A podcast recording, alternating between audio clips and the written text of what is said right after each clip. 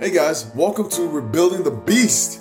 I'm your host, NBA champ Festus Ezeli, and on this podcast, we're going to be sharing a lot of inspiring stories of people just like you who have shown that adversity is not the end. You can be successful, you can be happy again, you can have what you want from life and thrive after great adversities. I hope you can take the tips and lessons from these stories and apply it to your life as well. Welcome to Rebuilding the Beast. What's up, everybody? I am back. I am sorry I was gone for the last two weeks.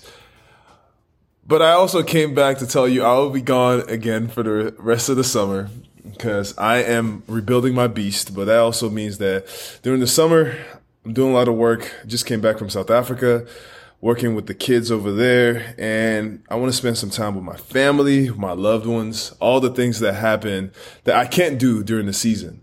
So um, I'm going to take a little break from the Rebuilding the Beast podcast, but I will not leave you. Um, I will not leave you uh, without a gift, right? So today I'm going to tell you a story. Hopefully, it inspires you in some way.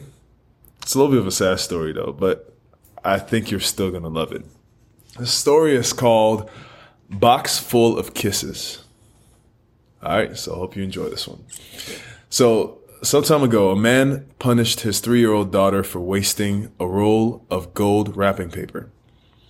Money was tight in their home, and he became infuriated when the child tried to decorate a box to put under the Christmas tree.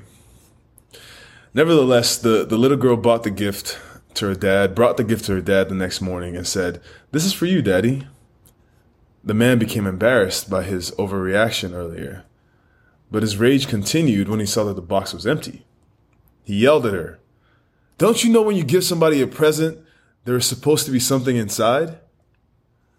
The little girl looked up at him with tears in her eyes and cried, Oh, daddy, it's not empty at all.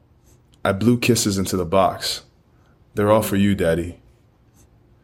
Father was crushed.